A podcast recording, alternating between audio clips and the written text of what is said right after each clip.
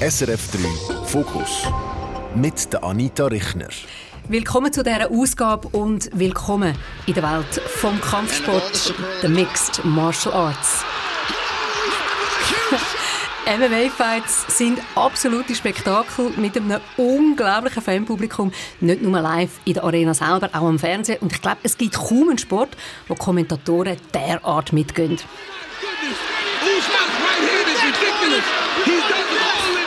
Mein Gast heute ist Stefanie Egger, 33, die einzige Schweizerin, die es bis heute in die UFC, in die Ultimate Fighting Championship, in absoluten Olymp vom Kampfsport in den USA geschafft hat.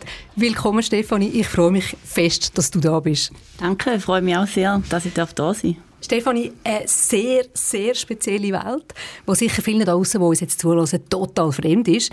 Das wollen wir jetzt ändern in dieser Stunde. Ich möchte wissen, wie es dazu gekommen ist, dass du als junge Frau aus dem St. Galler Rintel mit einem Bachelor in Psychologie voll auf den Kampfsport setzt und in Amerika Karriere machst und was dich in diesem Business antreibt. Und jetzt haben wir es vorhin gehört, es ist ein totales Spektakel, auch bei diesen Kommentatoren, wenn man selber in dem Oktagon steht, Stefanie. Also in dem Käfig, es ist ja eine Art so eine Bühne oder ein Käfig, kommst du überhaupt das ganze Spektakel mit über rundherum?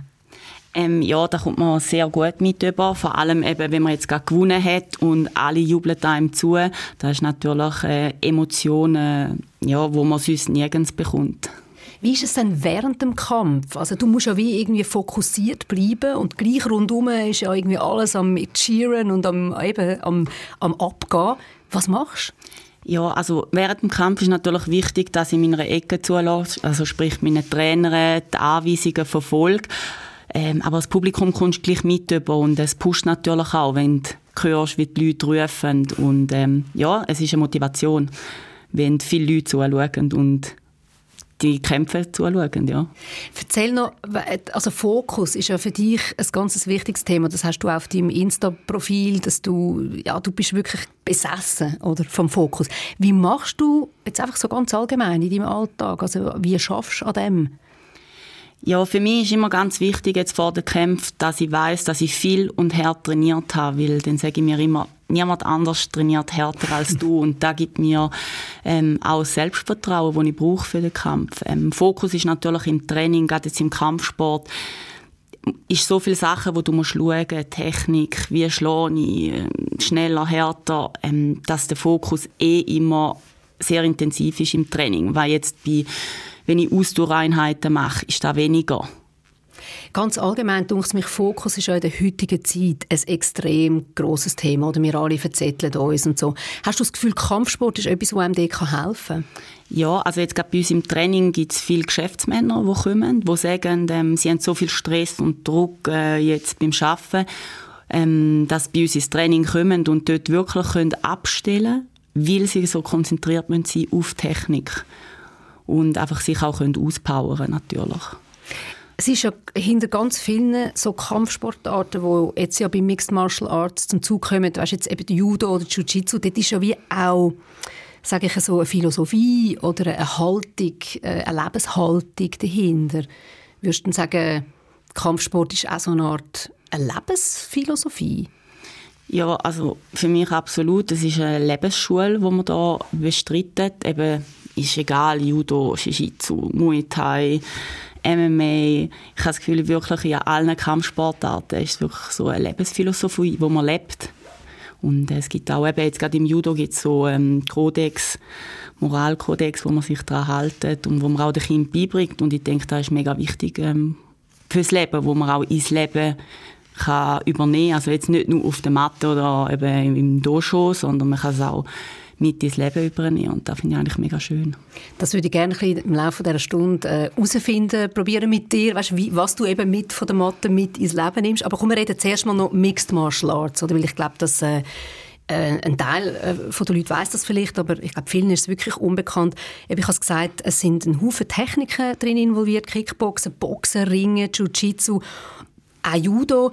Und mm, so gängig hat man das Gefühl, da ist einfach alles erlaubt sag du, was ist nicht erlaubt? Oder? Weil es ist ja nicht, es ist nicht anything goes. Nein, also es hat Regeln, eben jetzt Hinterkopf, Wirbelsäule darfst du nicht schlagen, natürlich ähm, in Unterleib schlagen, ja, also es hat Regeln und ähm, an die muss man sich natürlich auch halten. Es hat einen Schiedsrichter, der immer das Geschehen verfolgt und es ist so, wenn jemand sich nicht mehr verteidigen kann, also wenn er ähm, nicht mehr weiss, wie kann ich mich verteidigen, geht der Schiedsrichter zwischen ihnen und ähm, tut den Kampf beenden, was ich auch mega wichtig finde. Dass eben, so, also solange sich jemand kann verteidigen kann, lässt man natürlich weiterlaufen, aber wenn der Schiedsrichter wirklich sieht, nein, es bringt nichts mehr, er nimmt nur noch unnötigen Schaden, dann tut er unterbrechen. Und da finde ich eigentlich auch wichtig, dass das so ist. Und man klopft einfach so, glaub, man tappt doch so an, an den Boden, oder? Wenn man sagt, man mag nicht mehr oder man will aufhören, oder ist das auch?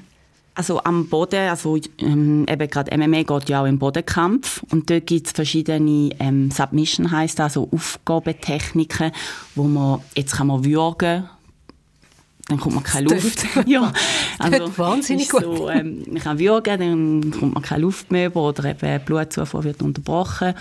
Oder man kann eben Armhebel machen oder Schulterhebel, wo dann wirklich das Gelenk könnte kaputt gehen. Und wir trainieren da so viel, wir wissen wie, okay, jetzt ist kurz davor, wo ich eben einschlafen jetzt beim Würgen oder etwas könnte brechen und dann hast du immer die Möglichkeit zum Abklopfen. Und dann ist da auch Aufgabe und verloren. Im Stand sieht es natürlich ein bisschen anders aus. Dort gehst du halt für den Knockout, also eben aus dem Boxen. Ähm, wenn du halt runterkommst und das Bewusstsein verlierst. Dort kann man natürlich nicht mehr tappen, also dann ist das die Aufgabe. Oder eben, es gibt auch, ähm, wenn du mega viele Schläge bekommst und du kannst nicht mehr reagieren und nicht mehr verteidigen, dann geht der Schiedsrichter dazwischen. Jetzt ist ja ja, wenn man das jetzt von außen anschaut, oder, sieht das wirklich aus so ein wie eine brachiale Prügelei. Oder? Und es gibt ja auch ganz viel Vorbehalt gegenüber MMA. Wie gehst du mit dem um? Oder weißt, ich habe mir selber leid, jetzt äh, zu einer Zeit, wo jetzt auch noch Krieg ist in Europa oder so, weißt, hast du manchmal dann auch Probleme, um das erklären anderen Leuten? Ähm, ja, ich probiere natürlich aufzuklären. Ähm, ich sage auch viel, hey, können mal ins Training schauen, weil ich habe das Gefühl, das ist fast am einfachsten, um den Leuten ein so die Sachen näher zu bringen, indem sie Training sind und eben sehen, ich, ähm, da steckt viel mehr dahinter, als man eigentlich nur sieht. Aber auf jeden Fall, also es ist ein brutaler Sport und ähm, es können auch schlimme Verletzungen passieren. Dem muss man sich auch bewusst sein, also wenn man in eine, eben in eine Cage reinsteigt, ähm, der Gegner will die zur Aufgabe zwingen. Und ähm, da ist auch je nachdem brutal. Also, das ist schon so. Also wenn man jetzt sagt, nein, es ist also ganz ein schöner Sport das und es passiert nie etwas, dann ist das auch nicht ähm, die Realität. Mhm. Also da muss man schon auch wissen. Wie ist das, ähm, weißt, das aufeinander, also aufeinander reinschlagen und vor allem, wenn jemand am Boden liegt, das ist ja wie so ein bisschen, also ich weiss nicht, das weiss man noch von diesen Pausenkämpfen früher, oder? Wenn einer mal am Boden ist oder eine, dann haut man einfach nicht mehr, das ist einfach wie nicht mehr fair und das musst ja du das musst du irgendwie wie überwinden, stelle ich mir vor. Wie machst du das? Ja, das ist wirklich mega spannend, dass irgendwie viele Leute das eigentlich im Stand finden, es voll also okay.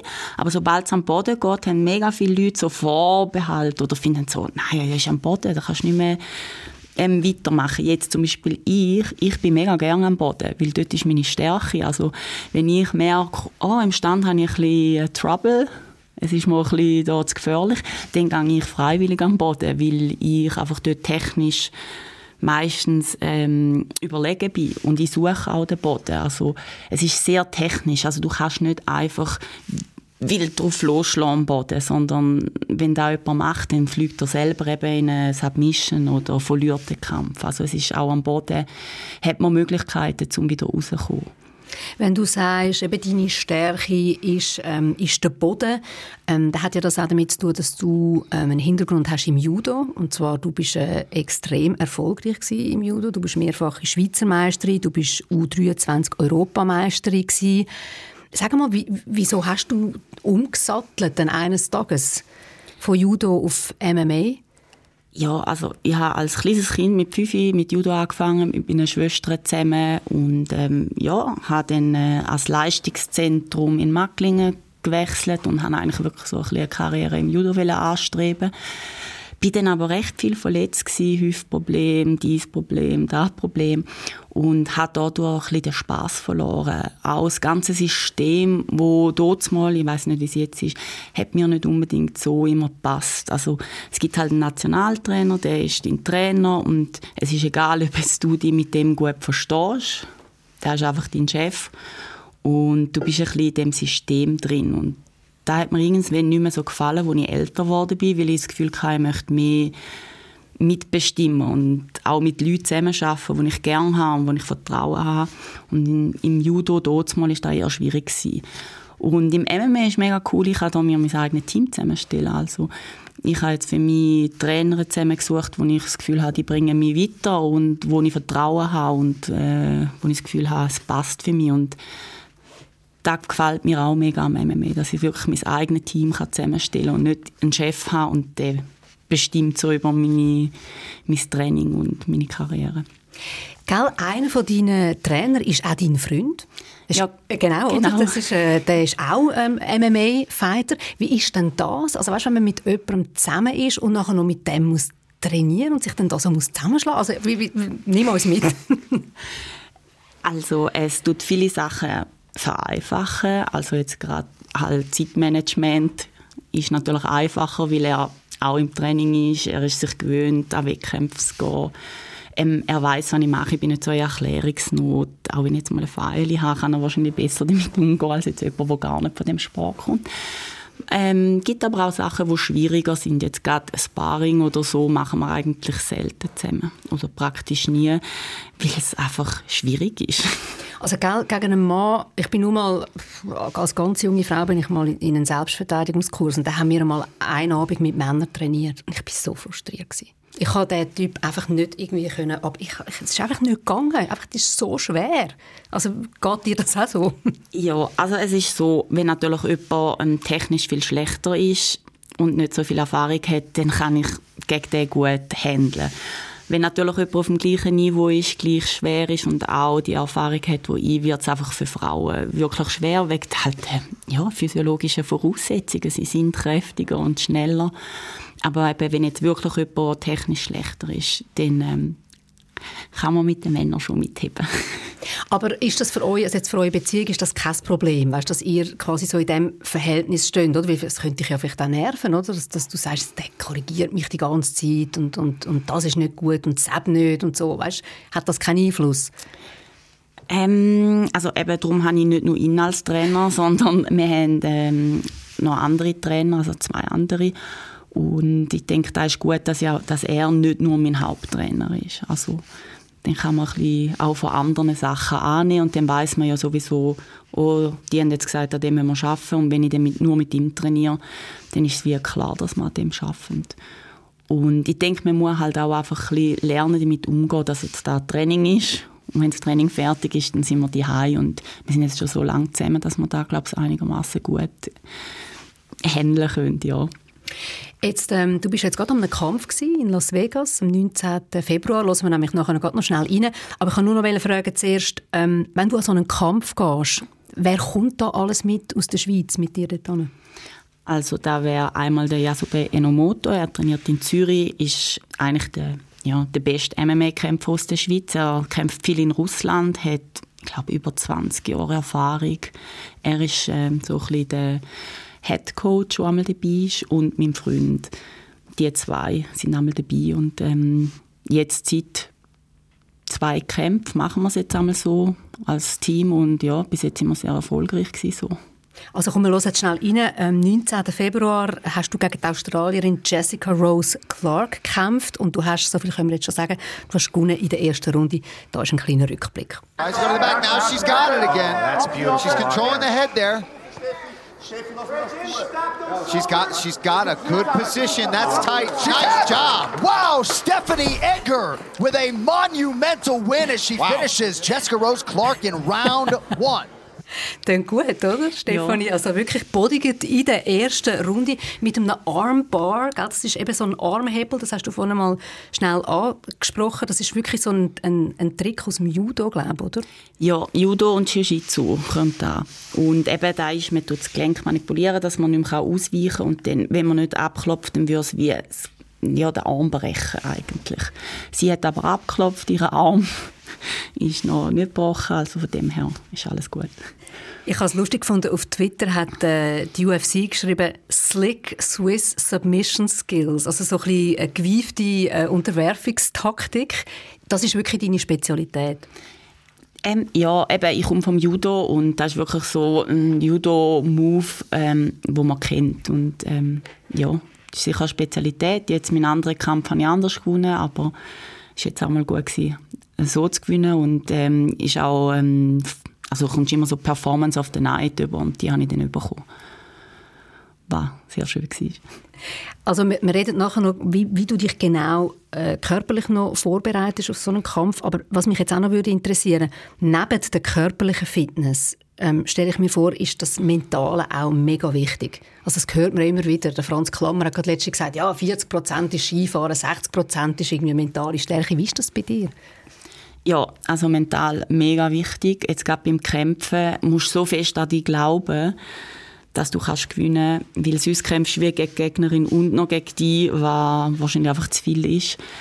Ähm, wie ich mich vorbereite, ich habe jetzt keinen Mentaltrainer oder so. Ich mache jetzt wirklich eigentlich alles ähm, über das Training, das ich mache. Das physische Training probiere ich wirklich auch gerade so ein bisschen mir die Mentalstärke zu holen. Wenn ich aber muss sagen, ich bin eher eine, die immer mega nervös ist und auch immer ein bisschen so ein bisschen, ja, Angst. Ja, ein bisschen Angst hat, so zum Reinstehen und nicht können meine Performance zeigen Das Gute ist aber meistens, wenn es anfängt, dann ähm, leidet sich sammeln. Aber eben, also du hast, das ich mich wirklich fragen, du hast wirklich manchmal Angst vor so einem Kampf? Ja, Angst, also jetzt nicht ähm, von den Schlägen oder dass, mehr, dass ich meine Performance nicht kann zeigen kann. Also, dass ich Dienst stehe und nicht kann liefern an dem, was ich geschafft habe. Von dem habe ich einmal so ein bisschen Angst, dass ich eben nicht kann performen kann. Aber das Gute ist eben wirklich, dass wenn ich einmal drin stehe und das Cage zugeht, so die ersten paar Berührungen, dann leidet sich's. Was ist das für ein Gefühl, wenn die Tür eben zugeht von dem Oktagon? Dann geht's ja los, oder? Ja, ja, also meistens sage ich dann so, okay, Steffi, jetzt geht's los. Also, jetzt musst du bereit sein. Ja. Aber es ist schon sehr ein spezielles Gefühl. Also eben, ich habe vorher Judo gemacht und dort habe ich auch Wettkämpfe gemacht, wichtige Wettkämpfe. Und es ist anders, wenn du ähm, in so einem Cage drin stehst. Es ist mehr, viel mehr Adrenalin, das du hast. Hat das mit, eben mit dem Rundum noch zu tun oder mit was hat es zu tun? Also es ist, glaube weil wirklich der ganze Fokus jetzt auch von den Zuschauern ist auf dem einen Cage. Also es hat nicht noch andere Kämpfer, sondern es ist nur dein Kampf.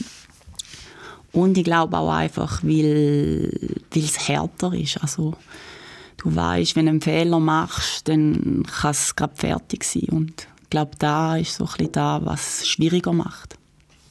Wenn wir jetzt so von der mentalen Vorbereitung reden, würde mich noch interessieren, du hast ja einen Bachelor in Psychologie ich weiß nicht, hilft dir das etwas, wenn du deine Gegnerinnen auscheckst? Also machst du noch wie so ein Psychogramm von denen vor einem Kampf? Gehst du googeln und schaust, findest alles raus und so? Also ich gehe schon ein bisschen nachschauen, also sicher schaue ich mir ein paar Kämpfe an und ähm, manchmal schaue ich auch ein bisschen, was posten und klar überleist er so, oh, da ist sie ein bisschen, muss ich immer gut zureden, jetzt gerade meine letzte Gegnerin hat sich recht, also die letzten paar Posts hat sie immer geschrieben, ja, ich bin parat, ich bin sowas von parat. Und dann merke ich schon, ja, sie muss sich da noch wie selber einreden. Und ich probiere natürlich schon Sachen zu nutzen, die ich gelernt habe. Aber ich muss sagen, es ist nicht so einfach, auf sich selber da anzuwenden. Also es ist einfacher, ähm, auf andere Leute zu helfen oder auf Sachen aufmerksam machen, als eben auf einem selber anwenden. Aber natürlich äh, versuche ich, mein Wissen zu nutzen für mich selber. Auf jeden Fall.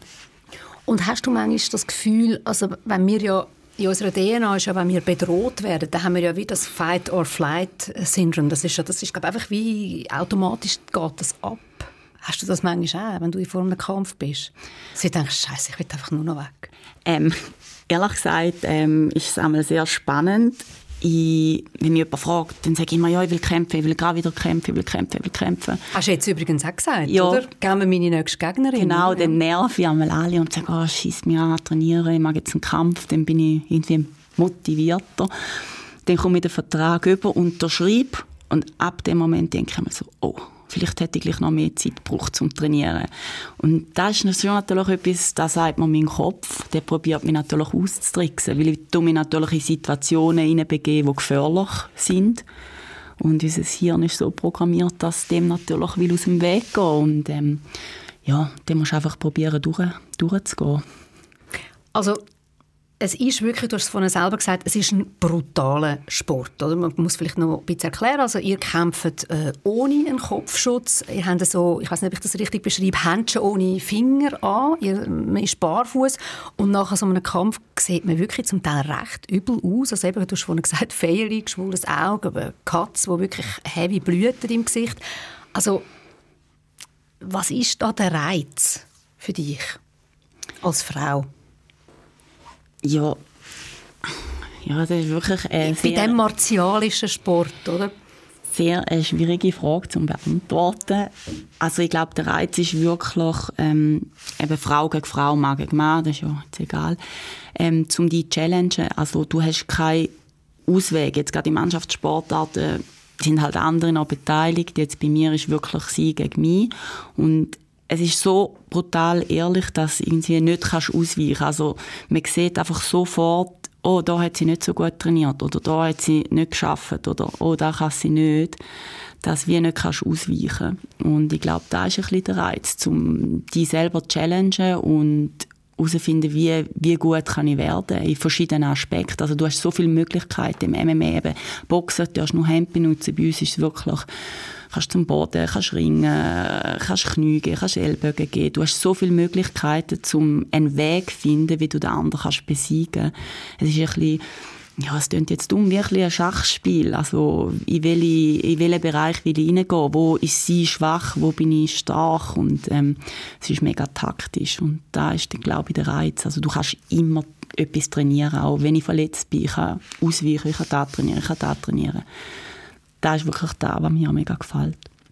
Aber eben, es hat ja schon, sage ich jetzt, einen gesundheitlichen Preis. Du hast vorhin gesagt, eben, du hast vom, vom Judo mit den Hüften äh, Problem. Du hast, glaube zwei Hüftoperationen mhm. aus deiner ja. aktiven Judo-Zeit. Also jetzt hast du im, in, in, im Kampfsport Hirnverletzungen, oder? Das ist auch immer das Thema. Ich glaube, es ist gerade Anfang Jahr ist ein junger russischer Profiboxer ist wirklich an einem Hirntrauma gestorben. Es gibt, man redet ja auch von von so Langzeitschäden oder weil man immer Schläge bekommt auf den Kopf. Also macht dir das keine Angst?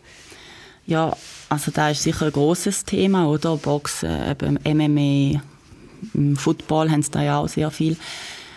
Man muss wirklich, ähm, ich habe das Gefühl, in unserem Sport ist mega wichtig, zum schlau trainieren. Also dass man halt jetzt im Training wirklich ähm, mit Kopfschutz trainiert, dass man nicht im Training schon ausgenockt wird die ganze Zeit und dann eben, also meistens ist es ja die Summe, die das Problem macht, dass man wirklich ein bisschen schlau trainiert und auch nicht immer, eben, nicht immer Herzsparring macht, sondern auch mal vielleicht technisches Sparring reinbringt ähm, dass wenn man mal ausgenockt wird, ist mega wichtig, dass man auch genug Pause macht, dass man nicht am nächsten Tag wieder trainiert, wenn es noch nicht verheilt ist. Und ich glaube, da ist wichtig, dass man auf seinen Körper lässt und auch schlau damit umgeht. Und wenn natürlich auch jetzt in den guten Ligen wird natürlich auch immer alles ähm, Medical Checks gemacht. Also jetzt ich für die UFC muss jedes Mal Kopfscan bringen, Blut, also da wird alles Augen, alles testet und ich denke, da ist auch wichtig, dass man so ein bisschen halt sicher geht, dass der auch gesund ist und äh, kampfbereit ist. Ja, aber eben, passieren kann es immer. Du bist wie nicht, also ich kann nicht sagen, nein, es kann nie passieren. Aber ich glaube, wenn du Angst vor dem hast, dann ist es nicht schlau, in den Ring hineinzustehen oder ins Cage. Aber hast du das Bewusstsein, weißt, dass du einen Körper hast und dass der eigentlich wirklich noch bis, ich sage jetzt bis 80, muss der noch heben? Ähm, Überleist du dir das?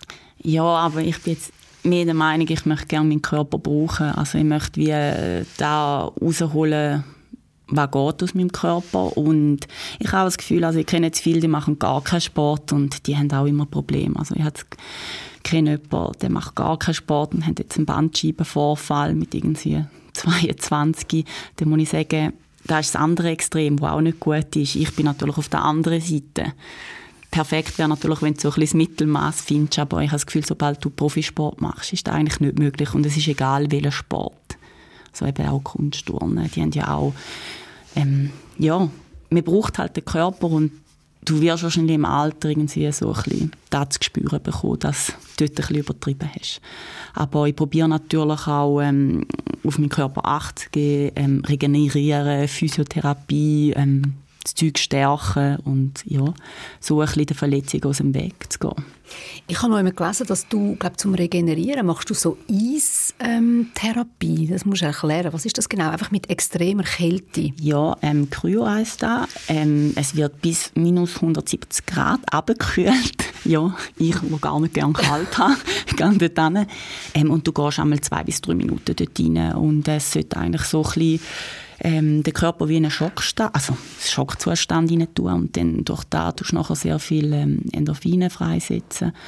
Äh, es sollte helfen eben gegen so kleine Blessuren, Verletzungen, sollten schneller heilen und ähm, ist auch gut, wenn man Schlafstörungen haben. Das habe ich überhaupt nicht.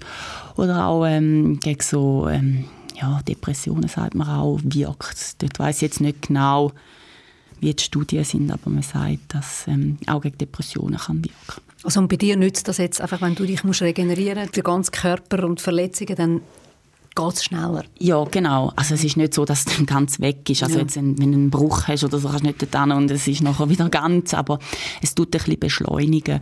Was ich mega merke, ist, ähm, ich schlafe mega gut, wenn ich dort war. Also ich gehe meistens am Abend und wenn ich dann dort war, schlafe ich wirklich wie ein kleines Baby. Aber eben, sonst heisst es ja wirklich bei dir Training, Training, Training, oder? Jetzt haben wir gehört, du hast, äh, hast jetzt gerade einen Kampf hinter dir. Ähm, ich habe vorhin gesagt, du hast eben relativ äh, selbstbewusst gesagt, wo ist die nächste Gegnerin. Aber weißt du jetzt schon, wann dein nächster Kampf ist? Und wie, wie funktioniert das?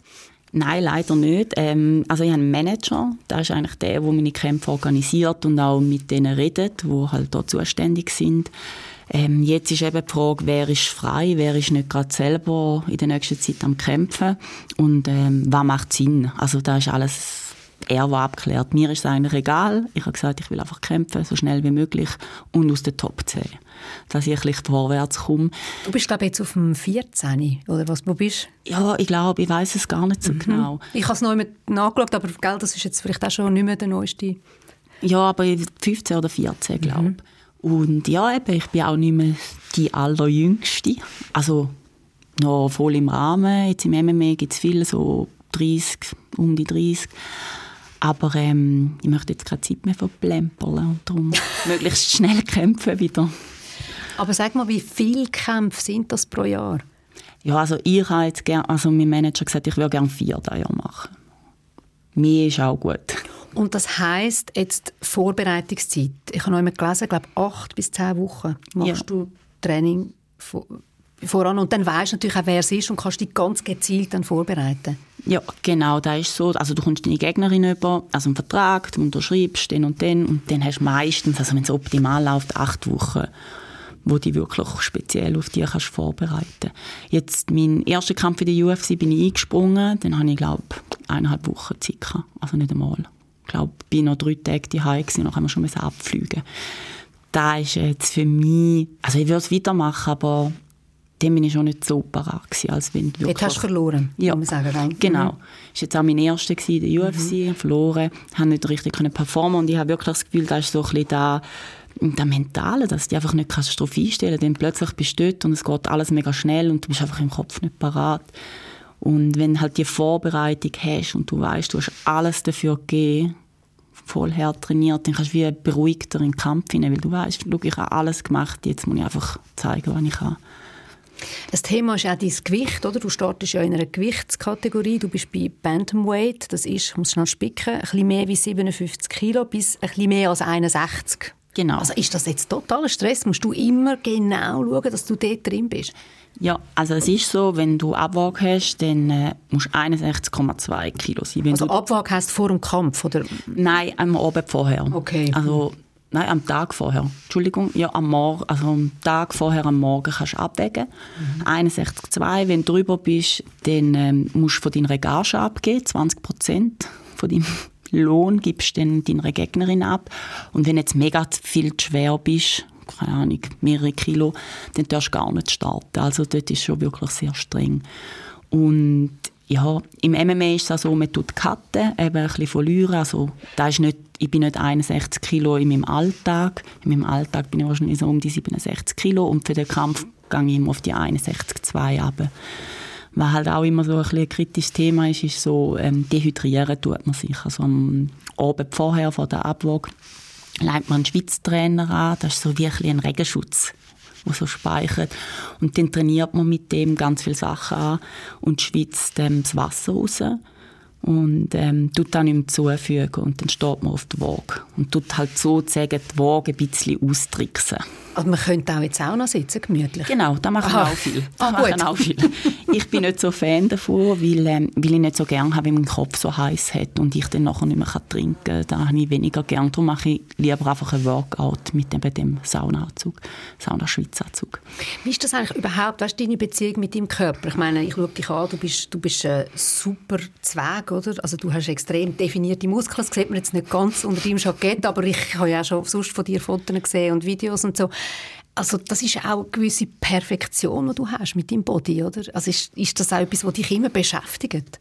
Gerade als Frau noch, weißt, ich muss irgendwie so aussehen, ich muss so schwer sein. Und ähm, ja, also eben, es ist auch schon im Judo, habe ich immer mit Gewicht zu tun gehabt. und es ist nicht immer einfach gewesen, muss ich sagen, weil du probierst immer in der tieferen Gewichtsklasse, obwohl es vielleicht gar keinen Sinn mehr macht, aber du hast das Gefühl, nein, ja, also gerade in jungen Jahren hast das Gefühl, nein, mag ja nicht ein Gewicht auf, mega schlimm. Ähm, jetzt aber so ein bisschen, als ich älter geworden bin, habe ich auch gelernt, ein bisschen besser mit dem umzugehen und auch ähm, gesündere Wege gefunden zum Abnehmen jetzt gerade. Früher hatte ich immer das Gefühl, gehabt, möglichst wenig essen, dann nehme ich möglichst viel ab, aber es ist eigentlich jetzt ein das Gegenteil. Ich esse jetzt eigentlich viel, einfach gesund und habe auch immer genug Nahrung und kann dadurch auch mehr Leistung bringen. Und ja, unser Körper ist das Kapital, also du musst schon schauen, was du dem zufügst, aber ich bin jetzt nicht mega extrem, ich habe mega gerne Schoki, Glasse und da gönne ich mir auch immer hin und wieder. Ja, ich habe das Gefühl, man muss ein bisschen eine Balance finden. Wenn es zu extrem ist, habe ich das Gefühl, ist es auch nicht gesund. Aber gleich, wenn ich dir zulasse, Stefanie, kommt mir schon weißt, sehr viel Disziplin entgegen, auch eine gewisse Härte, oder? Also du, du, ich habe das Gefühl, du bist jemand, auch, wo, wo sich gerne durchbeißt. Ähm, nimmt mich wunder, ist das etwas, hast du das von daheim auch schon mitbekommen? Ist das, sind das Werte gewesen, die du auch irgendwie im Elternhaus ähm, wo, wo gepflegt worden sind? Ja, also bei uns ist es wirklich so, ähm, wir haben ein Restaurant, also meine Eltern ein Restaurant gehabt und mein Vater hat immer gesagt, wenn ihr etwas wollt, müsst ihr dafür arbeiten. Also das ist schon etwas, was ich sehr von daheim mitbekommen habe. Dass, wenn ich etwas will erreichen will, dass ich mir alles drin hineingebe und ähm, dafür muss arbeiten. Also dass es nicht einfach so kommt, ohne ohne, ohne Fleiß kein Preis. Also das hat, ihr sind ja vier Kinder daheim, ähm, drei Schwestern, ein Brüder. Hat das geheißen, ihr habt immer in den Beizen müssen mithelfen? Ja, mhm. ja. Also wir haben immer müssen mithelfen. Das war wie normal gewesen und auch später, also wo wir schon erwachsen sind, wenn wir gewusst haben, es ist Not am Mann oder Frau, ähm, sind wir heim helfen. Also das war bei uns normal. Gewesen. Dein Bruder ist ja Politiker, der Mike Egger, er ist Nationalrat für die SVP. Und du hast mal gesagt, ähm, du hättest extrem Respekt vor seiner Leistung, weil er auch Fleiss, Leidenschaft und Ehrlichkeit ähm, in die Tätigkeit investieren. Da habe ich mich gefragt, ist das auch etwas, wo so ein bisschen das Fundament auch von daheim, das ihr mitbekommen habt? Ja, ich denke es. Ich denke es. Also es ist auch bei meinen Schwestern, also wir sind sehr, sehr direkt, auch wenn wir miteinander diskutieren, jetzt gerade, keine Ahnung, politische Bereich, oder hat ja nicht jeder die gleiche Meinung bei uns daheim und das war auch immer okay gewesen. Und dann wird auch sehr ehrlich diskutiert. Also wenn jetzt jemand nicht mit dem einverstanden ist, haben wir immer können unsere Meinung sagen und ähm, diskutieren. Also das ist bei uns sehr ein grosses Thema. Und ihr sind sicher auch recht ein frauenlastiger Haushalt gewesen, stelle ich mir vor, oder? Also ihr drei Girls, Mutter und dann sind noch die zwei Männer. Also ja, wie ist es denen, so gegangen dann? Ja, da müsste ich jetzt äh, meinen Vater und meinen Bruder fragen, aber ich glaube, denen ist schon gut gegangen mit uns. Und ich muss sagen, eben mein Vater oder meine Eltern, Vater und Mutter, haben, ähm, wir haben jetzt nie so uns in eine Frauen- oder in eine Männerschiene müssen ähm, reinfügen. Also es ist immer so gewesen, wenn ihr das machen wollt, keine Ahnung, wenn du möchtest, mein Bruder Coiffeur werden, dann darfst du da. Wenn ich möchte Mechanikerin werden, dann kann ich das auch machen. Und ähm, wir sind eigentlich recht so wir haben einfach machen, was wir wollen und äh, mit Puppen spielen, mit Autos spielen. Das war bei uns nicht so eine entscheidende Rolle gewesen. Und dass du eigentlich, du hast ja als Einzige, ihr habt alle Judo gemacht, hast gesagt, aber du bist nachher eigentlich als Einzige, hast wirklich den Weg so richtig professionell eingeschlagen. Du hast nachher auch ähm, das Sportgimmick gemacht und eben parallel in dem Leistungszentrum trainiert. Das ist für deine Eltern okay gewesen, also die haben das unterstützt? Ja, also sie haben gesagt, ähm, sie finden es gut. Ich muss einfach alles dafür gegeben. Also sie haben nicht wollen, dass ich es so ein halbpatzig mache. Das war für sie so immer so ein, ein Argument gewesen, wenn du das machst, dann machst du es richtig. Und da haben sie jetzt auch beim MMA gesagt, also wenn du wirklich den Weg machst gehen, dann machst du es richtig, ähm, voll oder gar nicht. Und hast dann das Psychologiestudium, hast dann, ist das schon so ein bisschen wie eine Art Plan B gewesen? Hast du gedacht, komm, ich mache das mal, dass ich dann nachher noch etwas habe, so etwas rechts? Oder was war dort die Überlegung? Gewesen? Also das sind eher auch meine Eltern, gewesen, die einfach ähm, wie haben wollen, dass ich etwas habe. Also es war ihnen gleich, gewesen, war, aber ähm, sie haben einfach gesagt, so eine Erstausbildung muss man haben in der Schweiz. Und, ja. Das Ding ist, jetzt habe ich es noch nie können nutzen, außer für mich selber. Aber ähm, ich denke immer, es ist gut im Lebenslauf, wenn du etwas abgeschlossen hast.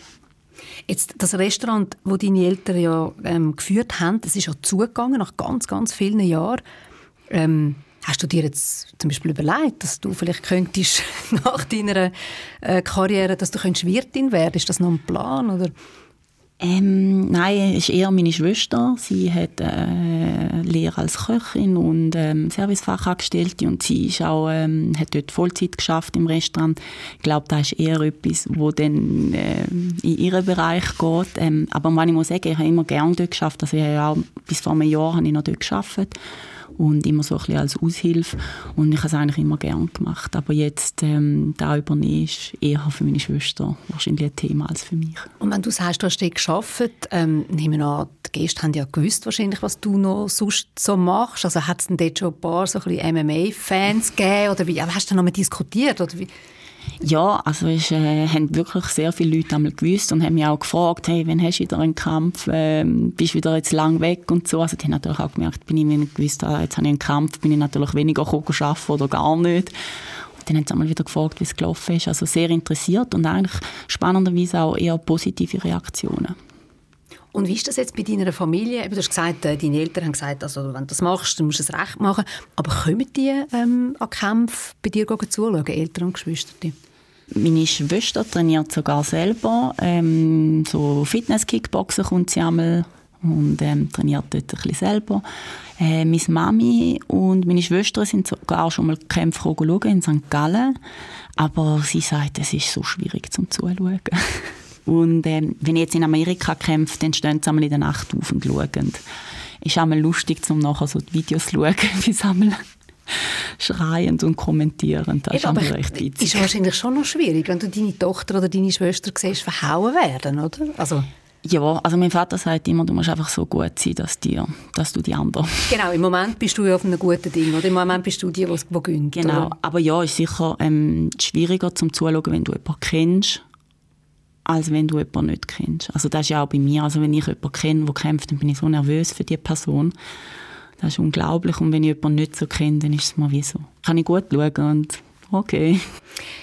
Stefanie Ecker im Fokus, äh, die einzige Schweizerin, die in der UFC, der Ultimate Fighting Championship, in der Mixed Martial Arts kämpft in den USA. Stefanie, komm, wir machen eine Pause, eine Musikpause. Du hast eine Playlist mitgebracht. Was willst du hören als erstes? Ähm, als erstes würde ich gerne Janis Joplin, Piece of My Heart. Uh, ein schöner Klassiker. Äh, was verbindest du mit dem Song? Ähm, da ist so die Lieblingssängerin von meinem Vater und mir. Ähm, höre ich viel im Training. Weiß nicht, ist einfach ein guter Song und äh, gute Sängerin. Gut.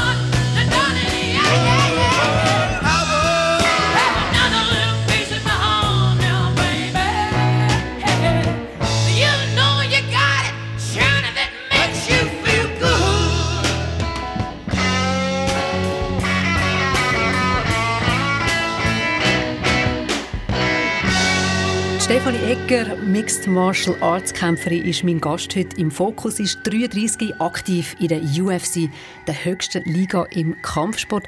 Stefanie, wir haben jetzt im ersten Teil über deine Motivation in dem doch sehr brutalen ähm, Sport geredet. Wir haben es ein bisschen gestreift, dass das so Spektakel sind, wo, wo einfach äh, Zehntausende von Zuschauerinnen und Zuschauern können mitfiebern in der Arena. Die Kämpfer, das sind ja, also die werden gefeiert wie Rockstars. Ich habe einen Ton da parat gemacht, wie der UFC-Champion Conor McGregor in der Arena angesagt wird. Lightweight Champion, the one, the only, the notorious Conor McGregor! Also, ja, es ist wirklich, es ist eine extrem so eine archaische Form natürlich von Männlichkeit, oder, die da verehrt wird. Man kämpft barfuß irgendwie mit den Füßen bis aufs Blut. Jetzt, teilweise ist ja in der öffentlichen Diskussion diese Art von Männlichkeit ist ja auch recht verpönt. Wie gehst du mit dem um, Stefanie? Also es gibt ja immer mehr Frauen auch, die jetzt den Sport anfangen und ich muss sagen, auch ähm, wo sehr akzeptiert schon mittlerweile ist. Also es gibt jetzt gerade äh, Ronda Rousey, hat auch ähm, Stadien können füllen als Grosse Pionierin, muss man sagen, genau, Ronda Rousey. eine von der, mhm.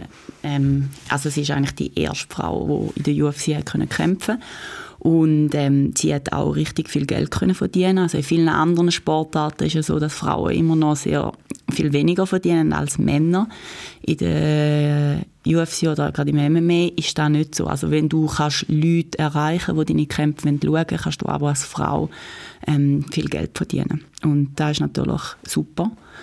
Wo ich finde, da haben sie einen riesen Fortschritt gemacht. Vor allem, weil man weiß, dass der Dana White, also der Chef ähm, von der UFC, gesagt hat, vor ein paar Jahren noch, er wird nie Frauen mhm. kämpfen lassen. Und ähm, nachher dann plötzlich hat er gleich die erste Frau kämpfen lassen. Und jetzt ähm, hat es ja schon jene Frauen, die in der UFC kämpfen. Und von dem her finde ich es super. Gibt ja, so sorry, gibt übrigens ein ganz spannendes Netflix-Special über Ronda Rousey. Können wir vielleicht noch äh, rausgeben als Tipp, oder, wo man sieht, sie ist wirklich eine Pionierin gewesen. Ich glaube, jetzt zehn Jahre ist es her, oder? Seit Frauen in der UFC dürfen kämpfen Ja, das könnte genau sein. Also es hat ja vorher schon ähm, Frauen gegeben, die MMA gekämpft haben. Also einfach jetzt in der UFC ist es, glaube ich, wirklich seit zehn Jahren. Du hast jetzt vorhin etwas angesprochen, Geld, das nimmt mich wunder, oder? Der Lohn an Conor McGregor, oder? Das ist ein Multimillionär, also er hat jetzt übrigens gerade auch verlauten lassen, er wäre auch noch daran interessiert, den Fußballclub Chelsea abzukaufen, jetzt wegen dem Krieg in der Ukraine, ähm, ähm, Abramovic. Aber ähm, ich habe bei dir auf irgendeiner Aufstellung gelesen, 50'000 Dollar pro Jahr verdienst du. Jetzt egal, ob das so genau stimmt, aber kannst du leben von dem Sport? Ähm, eben jetzt seit einem Jahr arbeite ich nicht mehr und habe jetzt ähm, eigentlich so die Vollkarte auf ähm, MMA gesetzt. Ja, ähm, mittlerweile verdiene ich ein bisschen Geld. Natürlich habe ich immer noch Luft nach oben. Eben, wenn du jetzt gerade einen äh, Conor McGregor anschaust, der verdient natürlich Millionen. Ähm, wenn man mal dazu sagen, es ist halt nicht nur Sport, sondern es ist auch sehr viel Entertainment und Business. Also Sponsoring, oder? Das ist, glaube ich, auch noch ganz wichtig. Genau, Sponsoring. Oder eben auch, wie du die vermarktest. Also so ein Conor McGregor hat das natürlich ähm, super gemacht. Hat natürlich wie so ein bisschen seinen Charakter ähm, im Fokus gestellt und mit dem ähm, Du könntest, ja, du könntest ja vielleicht auch eine Whisky-Firma kaufen, oder? Ja. er hat aber jetzt, glaube schon wieder den grössten Teil hat er wieder verkauft. Ja, mhm. genau. Ja, eben Luft nach oben habe ich sicher noch. Du hast jetzt vorhin gesagt, eben, äh, weibliche Champions, eben, wir haben von Ronda Rousey angesprochen, Amanda Nunes ist natürlich auch ganz groß oder ich glaube, sie ist die grösste Fighterin aller Zeiten. Riesen Role Model. Also hast du, ist das für dich auch ein Anspruch, dass du für junge Frauen willst, ein Vorbild sein ja, ich denke, es ist wichtig, dass ähm, junge äh, Frauen Vorbilder haben, die sehen, ähm, die erreichen etwas und ähm, denen nacheifern. Es ist natürlich immer schön, wenn du da kannst sein, auf jeden Fall. Aber du würdest das gerne machen? Ja. Also ich spüre, du bist noch ein bisschen, noch ein bisschen zurückhaltend. ja. Oder hast du das gar noch nie so richtig überlegt, was du eigentlich für eine Rolle hast? Also ich möchte gerne ein Vorbild sein für mein Gottemädchen, dass sie sieht, äh, was für Werte ich pflege. Das ist mir wichtig, ob jetzt eben meine Familie mich in einem positiven Licht sieht oder meine Freunde. So Leute, die ich nicht kenne oder Fans ist für mich weniger entscheidend, wie die mich jetzt sehen. Du bist im Moment die einzige äh, Schweizerin in der UFC, das habe ich gesagt, aber es gibt noch einen Schweizer, muss man sagen, der Volkan Özdemir. Siehst du dich wie auch ein bisschen als Botschafterin in der Schweiz für den Sport, der ja bei uns ja, ich würde sagen, es hat noch, nicht, hat noch nicht die Beliebtheit, wahrscheinlich auch noch nicht die gesellschaftliche Akzeptanz, wie zum Beispiel in den USA. Ja, ähm, ja, ich bin wahrscheinlich ein in die Rolle reingerutscht, ähm, da ich halt wirklich die einzige Frau bin, die jetzt in der UFC ist und da halt auch ähm, die grösste Promotion ist, was es gibt, bin ich ein in die Rolle reingerutscht, wo ich, wo ich dann darf, muss machen, um wirklich auch den Sport ein bisschen in der Schweiz vorwärts zu bringen.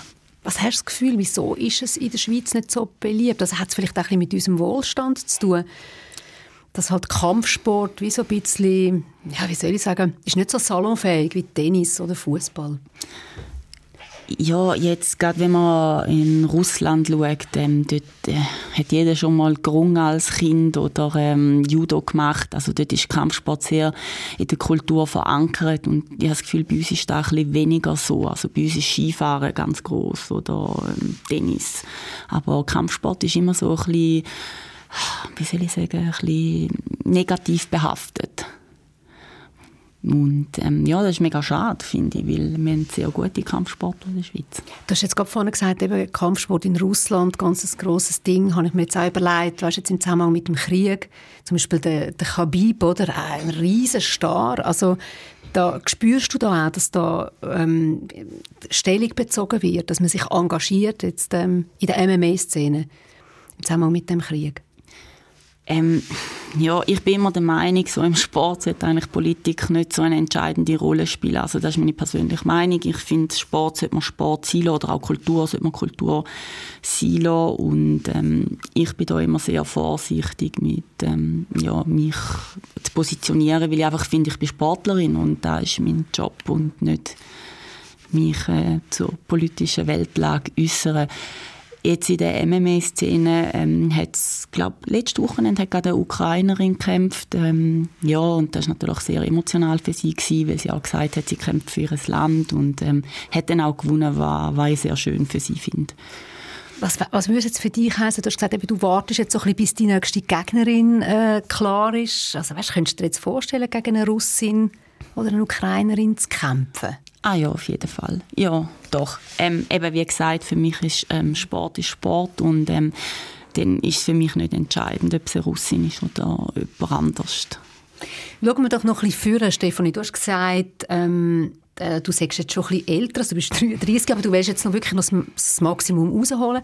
Aber gleich, oder? Machst du dir schon Gedanken, was du nach deiner aktiven Zeit machst? Also eben zum Beispiel Politik. Also du hast jetzt schon Brüder, die in der Politik tätig ist? Also ist das auch ein Feld, das du dir vorstellen könntest? Nein, gar nicht. Ich wäre, glaube ich, die schlechtest geeignete Politikerin, die es würde geben. Nein, also nein, da ist mein Bruder besser aufgehoben als ich. Nein, ich wäre da völlig fehl am Platz. Das ist zu... Ja, nein, gar nicht. Gar nicht. Du wirst 34 das Jahr, eine Familie. Also es gibt, oder es gibt, ich meine, es musst nicht einmal warten bis nach deiner aktiven Zeit. Also eben, wir haben von, von der Amanda Nunes geredet, ähm, hat mit ihrer Partnerin zusammen eine kleine Tochter und ist wirklich noch mega gut im Business. Wäre ja. auch noch eine Option. Nein, also für mich habe ich jetzt wirklich entschieden, ich möchte zuerst meine Karriere machen und wenn, dann nachher Kind. Aber ich könnte mir jetzt nicht vorstellen, Kind, ähm, Pause und dann wieder starten. Ähm, ist für mich jetzt kein Thema. Aber es gibt sehr viele ähm, Kämpferinnen, die Kinder haben und finde ich auch schön, also dass man da jetzt die Möglichkeit hat, weil früher war immer so ein bisschen der Gedanke gewesen, zuerst der Sport, dann aufhören und dann ein Kind. Und jetzt hat man die Möglichkeit, ähm, beides zu kombinieren. Und da finde ich eigentlich schön für die Frauen, dass nicht wie nachher, okay, jetzt hast du ein Kind, jetzt ist es fertig, sondern dass man die Möglichkeit hat, zum beides zu machen. Stefanie, merci vielmal für diese Stunde. Es ist auch schnell vorbeigegangen. Ich habe aber noch eine letzte Frage. Ähm, ich habe gesagt, du, du, wirkst wirklich eben sehr fokussiert und du machst, hast ja auch erzählt, du machst auch einiges für das. Aber was machst du, wenn du mal nicht fokussiert bist? Das muss es ja auch geben mal, oder? In deinem teilten Tagesablauf von Training und schauen, was man isst und so. Du hast noch einen Hund zum Beispiel. Ja, ähm, da muss ich auch dazu sagen, also das ist wirklich etwas, was man mega gut tut. Mit dem Hund einfach raus im Wald und mit ihm spielen, abschalten, die Natur geniessen. Ähm, das ist da, wo ich ein bisschen abschalten und auch Energie tanken kann. Was ich auch viel mache, in Bücher lesen. Einfach Kaffee trinken und Bücher lesen. Das ist so ein bisschen das, was ich nebenbei mache. Freunde, Familie, das ist mir wichtig, ja. Also merci vielmals, Stefanie, für den Besuch und weiterhin viel Elan. Danke Kein blaues Auge. Ja, probier's. Was willst du noch hören zum Schluss? Ähm, ähm, Danica mit Captain, weil da ist mein Einlaufsong, den ich einmal nehme, um in Octagon hineinlaufen. Ich denke, das wäre noch ein gutes Lied. Das war der Fokus mit der UFC-Fighterin Stefanie Ecker. Mein Name ist Anita Rechner. Das Gespräch gibt es natürlich auch als Podcast. Schenkt uns möglichst viele Sternchen in eurer Podcast-App und wir sind natürlich auch auf srf.ch audio. Dort gibt es ganz einen Haufen Talks und äh, weitere Hintergrundformate. Jetzt vielleicht für alle, die sagen, ja, Sport äh, ist jetzt nicht so mein Ding, dann würde ich euch gerne den Podcast von meiner Input-Kollegin Rina Telli ans Herz legen. Sie ist im Turnen früher immer als Schlapparm bezeichnet worden. Sie ist immer als Letzte gewählt worden für Mannschaftsspiel und sie erzählt in diesem Podcast, wie sie ihr Sporttrauma überwunden hat.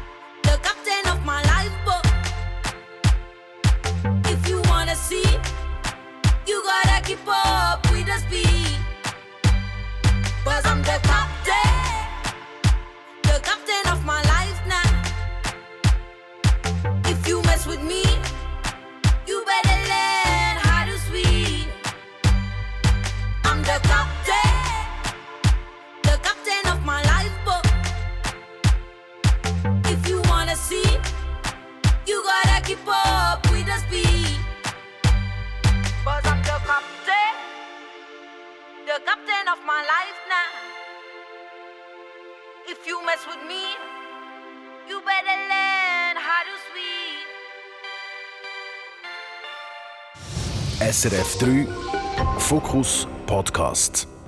Alle Talks auf srf.ch-audio.